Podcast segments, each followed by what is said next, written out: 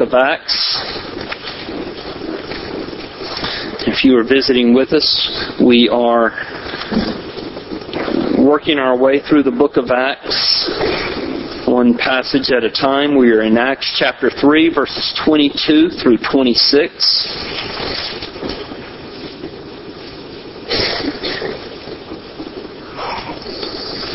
It's good to have Michael Weinbaum back with us. He's been working over in Germany for the past several months. Uh, so he had his guitar up here today. And Jason took his mandolin and his new bride and uh, went to Disney World last night to begin their honeymoon and on to Savannah, Georgia. So uh, we pray that he and Marissa will just have a wonderful week as they start their life together. Please hear God's Word, Acts chapter 3, beginning with verse 22. And just to let you know, this is the end of Peter's sermon where he had healed the lame beggar. Moses said, The Lord God will raise up for you a prophet like me from your brothers. You shall listen to him in whatever he tells you. And it shall be that every soul who does not listen to that prophet shall be destroyed from the people.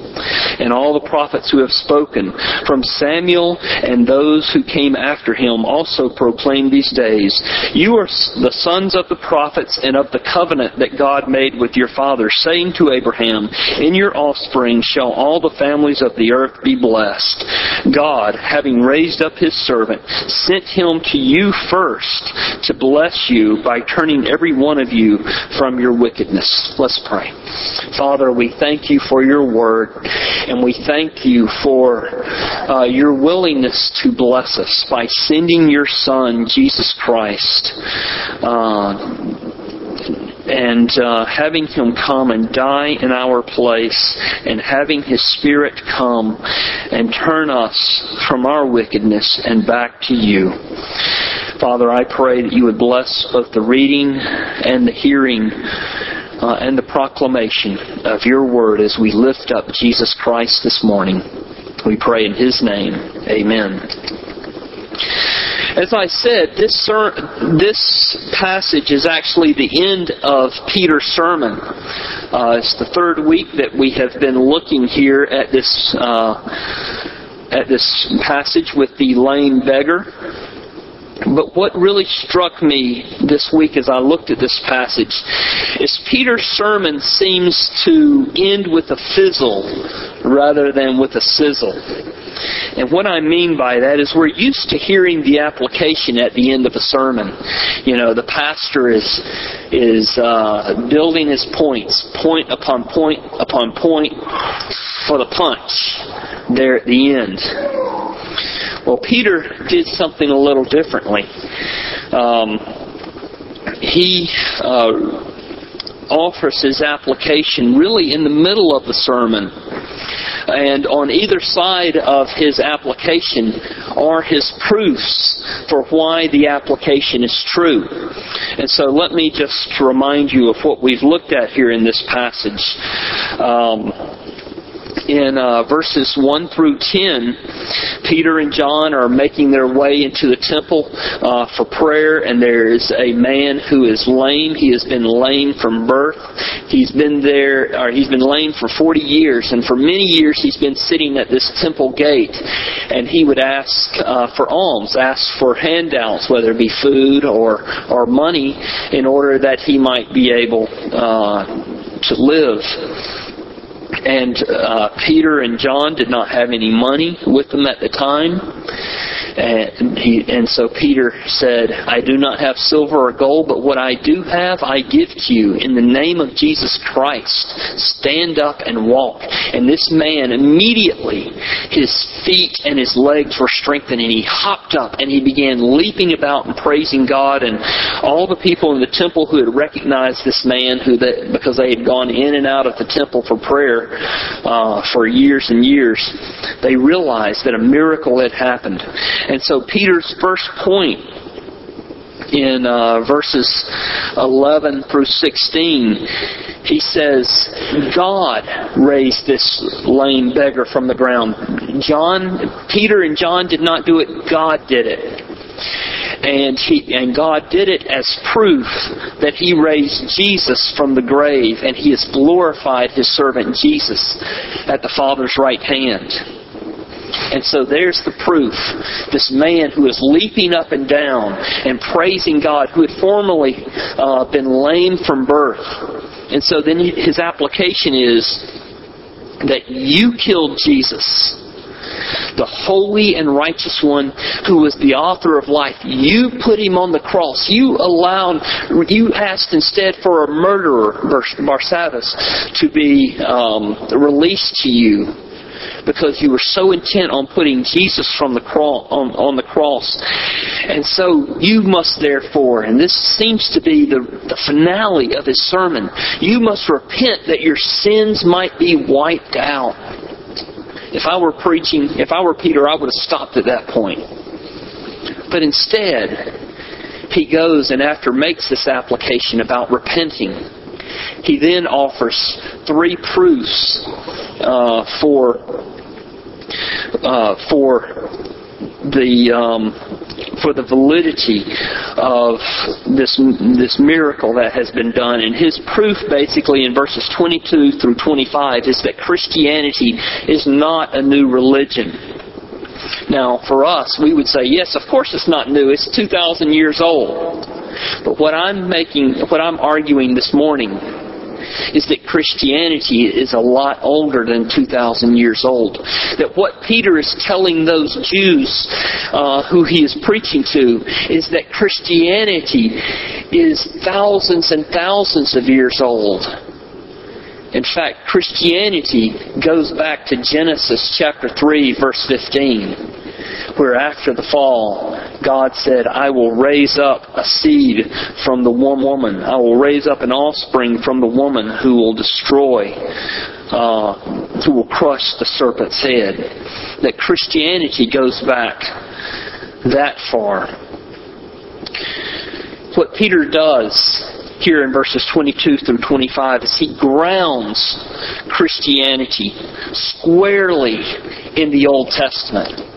Christianity is grounded in the resurrection of Christ. That's the first part of his sermon. But it's also grounded in the Old Testament. Remember, Peter is preaching in Jerusalem. In fact, he is preaching in the temple itself. And so he is preaching to Jews. And he is teaching these Jews that this new sect, these followers of Jesus, are really not a new sect, that they are the true Israel, that they are the ones whom the Old Testament is really speaking about. The very purpose of the Old Testament, Peter is saying, is to proclaim the Lord Jesus Christ. Now let me try and use an illustration here. Um, I'm going to use the Alafia River as my illustration. When I cross the Alafia River, typically on my way to David Crabtree's, uh, going down Bell Shoals, you, you've crossed the river right before you get to Boyette, and you look over the river, and it looks basically like a swampy creek doesn't look like much. You have to kind of really strain to look down and see the river uh, there amongst the foliage. But if you go down a few miles to the west and cross the Alafia River on US 301, well, now you're crossing a legitimate river. Now you're crossing a river where people can take their speedboats up and down. Uh, and it's a full-fledged river, and it's even got, if you look off to the west, a little tropical island with the, the palm trees there um, in the middle of the river. Uh, such is the, the width. In other words, um, it is the same river, but further upstream, it looks different than it does as it begins to get toward the mouth or toward the end of the river. But it's the same river, the same water. And the reason why I'm saying this is the Old Testament looks a little different than the New Testament, but it's the same river. It has the same source. It's all flowing in the same direction, same water.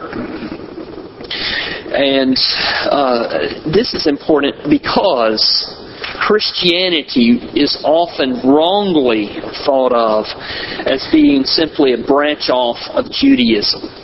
In other words, people like to think that Christianity takes a different direction than Judaism. And so they like to think, or they tend to think that Christianity takes a different direction from the Old Testament. And that is not true. Um, Christianity is the river. Christianity is the outflow of the Old Testament. Um, Christianity does not branch off. Rather, Judaism branches off um, from the true river. Uh, uh, Christ, uh, Judaism branches off from the true purpose of the Old Testament. In fact, the Jews, I would say, are not even in a separate branch of the Alafia River. They have taken their canoe, so to speak, out of the river and marched over to the St. John's River. The Alafia River flows from east to west. The St. John's River flows from west to east, ends up in the Atlantic Ocean. And my argument is, and, and Peter's argument is, that Judaism has picked up and, and is going in a different direction. That they have turned away from the real purpose of the Old Testament. In fact, the Bible says that the Jews are an apostate religion. The Apostle Paul says, as far as the gospel is concerned, as he's talking about Judaism, they are enemies on your account. But yet God, in His unceasing love, and because of his faithfulness, is holding his hands out to the Jews, uh, proclaiming Christ to the Jews with the full intention of bringing them out of the St. John's River and back into the Alafia. In other words, bringing them back to the faith. In fact, the Apostle Paul continues, but as far as election is concerned, the Jews are loved on account of the patriarchs, for God's gift and his call are irrevocable.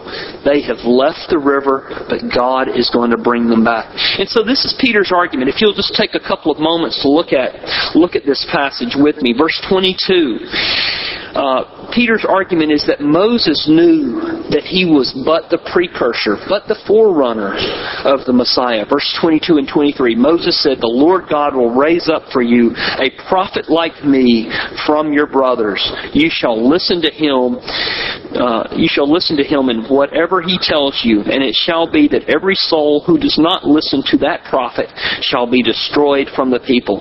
Moses simply says, I am a forerunner. I point to the Messiah. I, he's going to be a, a prophet like me, but he's going to be greater than me. Uh, and then Peter goes on in verse 24 that all the prophets knew that their prophecies foretold the Messiah. Verse 24. And all the prophets who had spoken from Samuel and those who came after him also proclaimed these days these present days that Peter is preaching.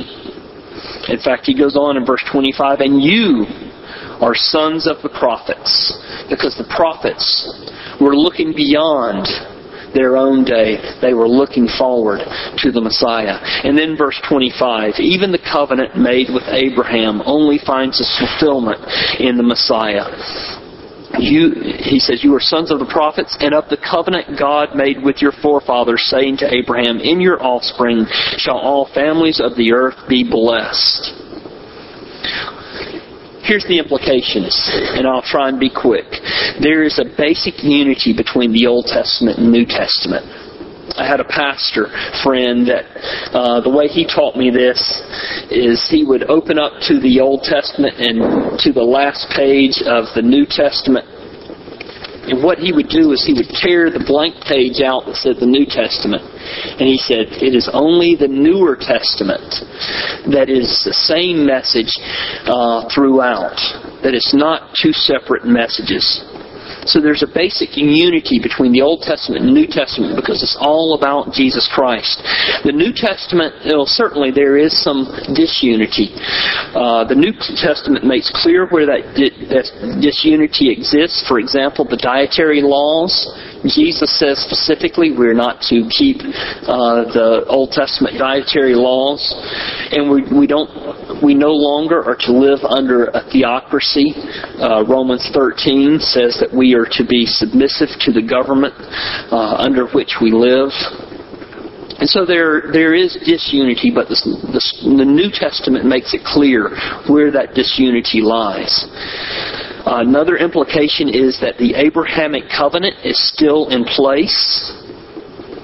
Uh, that is uh, Peter's point. And also, the New Testament is not some kind of plan B that was unexpected. And this is probably the most important thing that I want to stress to you that many Christians think that the Old Testament is irrelevant. Uh, it's not as irrelevant as the New Testament.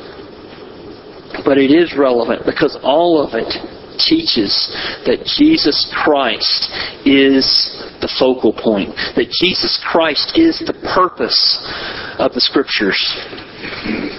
And so, for instance, in, uh, Jesus himself says that he is the old, the focus of the Old Testament. Luke 24 verses 25 through 27. And he said to them, as he's talking to the two men on the Emmaus road, how foolish you are and how slow of heart to believe all that the prophets have spoken. Did not the Christ have to suffer these things and enter into glory? And beginning with Moses and all the prophets, he explained to them what was said in all the scriptures concerning himself or Luke 24, verses 44 through 47, as he's meeting with the, the 11 uh, disciples, Judas having killed himself by this point, Jesus said to them, This is what I told you while I was still with you. Everything must be fulfilled that is written about me in the law of Moses, in the prophets, and in the Psalms. Then he opened their minds that they could understand the Scriptures. He told them, This is what is written. This is what is written in the Old Testament. That Christ will suffer and rise from the dead on the third day, and repentance and forgiveness of sins will be preached in His name to all nations, beginning at Jerusalem. That's why I included these quotes here on the front of your bulletin uh, that you could look over. Uh, Charles Hodge, the Old Testament scriptures are in are, are intelligible only when understood as predicting and prefiguring Christ. A.W. Tozer, you can perfect you can be perfectly free to go with your Bible with the assurance that you will find Jesus Christ everywhere in its pages. On and on and on. J.I. Packer, Jesus um, uh, says that he himself or Jesus say he I must have had a typo here, uh, is the key to the Scripture, and uh, it is the key to Himself. But everywhere you look in the Bible, it is it takes you to the Lord Jesus Christ. In fact, after after we finish the book of Acts, I hope to take us into the Old Testament and uh, preach from that for a bit so that we can see the Lord Jesus Christ throughout the Scriptures. This is important because we need to see the gospel proclaimed uh, throughout the scriptures. Also, in seeing the unity, in seeing how something that was written thousands of years before the Lord Jesus even was born here on earth, how it speaks of Him, it builds our faith to see that unity. Jesus, I mean, but uh, Peter says in verse 26 to conclude his sermon, God, having raised up his servant, sent him to you first to bless you by turning every one of you away from your wickedness. In other words, Peter is saying God did not send Christ to condemn, but he sent Jesus in order to bless. This is perfectly in keeping with all of the scriptures. John 3:16 For God so loved the world that he gave his only begotten son that whosoever believes in him should not perish but have everlasting life. Verse 17, which is rarely quoted, For God did not send his son into the world to condemn the world, but to save the world through him. Romans chapter 2 verse 4. Or do you show contempt for the riches of his kindness, tolerance, and patience, not realizing that God's kindness leads you toward repentance? In other words, it is the grace of God that is our motive for trusting in the Lord Jesus Christ. I was raised in a church where every Sunday the pastor did everything he could with his hand upraised to scare everybody in the congregation into being a Christian. And the, the, the picture that I came away with was God was up in heaven and his hand was raised and he was waiting for me to get out of line. And if I didn't get in line, he was going to squish me like a bug and he was going to do it quickly. And if I didn't come to Christ, or if I came to Christ and then I got out of line, then he was going to get me then as well. He was the get you God. That's the God I learned about in the Bible. But that is not the God that we worship. That is not the God that I am urging you to place your trust in. The God of the Bible did not send his Son into the world to condemn the world, but rather to save the world through his Son. It is the um, it is his kindness, it is his grace, his patience, his tolerance that is the motive that leads us towards repentance. Now, we know from the Old Testament, because there is a basic unity throughout, that God will not tolerate unrepentance. He was patient with the Israelites. He was patient with them for decades, for centuries, for millennia and they would not repent. Hebrews chapter 3 and 4 uh, tells you about the stubborn hard-heartedness of the Israelites. In fact, Hebrews chapter 12 says to us, See that you do not refuse him who speaks. If they did not escape when they refused him who warned them on earth, how much less will we if we turn away from him who warns us from heaven? At that time his voice shook the earth, but now he has promised, Once more I will shake not only the earth, but also the heavens. The words once more indicate the removing of what can be shaken, that is, created things, so that what cannot be shaken may remain. Therefore, since we are receiving a kingdom that cannot be shaken, let us be thankful and so worship God acceptably with reverence and awe, for our God is a consuming fire. In other words, God did not send His Son Jesus into the world to condemn you. Every human being that has ever been born since Adam, including you, was born condemned already because of the sin. But God is holding His arms out to the world, to all peoples. And He is saying, Whosoever will, come, turn, be saved. Now we know theologically that a person will not turn unless God makes the difference unless He turns them. But I want you to see that God views repentance as a blessing and that He is patient, that He is um, gracious, that He is kind towards sinners. He sent His Son Jesus into the world in order to seek and save sinners. So the question is, what will you do this morning if you are outside of Jesus Christ? What are you going to do? He says here in verse 26, God having raised up his servant sent him to you first to bless you by turning every one of you from your wickedness. Repentance is a blessing. I notice that Christians have a tendency to hide when they do something wrong. When someone stops coming to church for a while, it is oftentimes, not every time, but oftentimes, because they are feeling guilty of their sins. Repentance is a blessing. Repentance is the doorway into fellowship with God. By necessity of the fact that you are a sinner, and for you to enter into God's presence and turn to Jesus, you also have to walk through the doorway of repentance. But it is a blessing, but it is also a grace. It is a, to bless you, he says, by turning every one of you uh, from your wickedness. It is God who does the turning. It is God who grants repentance. So I want to be very practical here in the last moment of the sermon.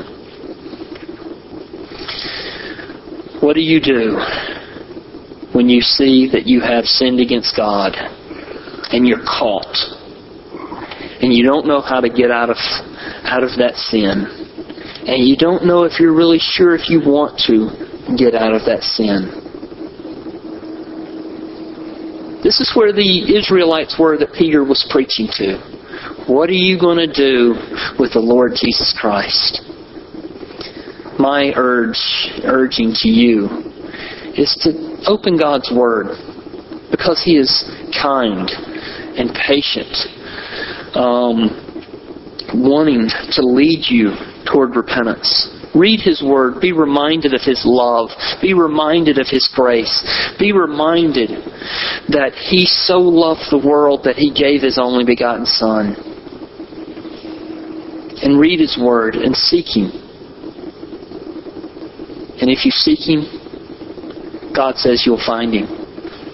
And He will turn you from your sin. He will turn you back to the Lord Jesus Christ. What will you do this morning? Let's pray. Our Father and our God, first of all, I do pray that you would help us as a congregation to read your word, to read your word in its entirety. Father, it, it angers my soul that there are many preachers that are urging uh, Christians to ignore the Old Testament. Father, it angers me even more that there would be people who would say that the Jews have a whole different form of salvation other than Jesus Christ. Father, protect us from that. And Father, secondly, I pray that you would turn our hearts to the Lord Jesus Christ. That you would help us to see that repentance is your grace to us whereby we enjoy wonderful fellowship with you through your Son. Father, you have promised that when we turn our joy to gloom and our uh, and our uh, smiles into tears of sadness, and we humble ourselves before you, that you will give us grace, that you will lift us up. And so I pray, Father, for everyone here in the various sins that they struggle with. Remind them of your grace, your goodness, your kindness, your love, and lead them back to repentance. Because in so doing, they are led back to the Lord Jesus Christ Himself. So I pray in His name. Amen.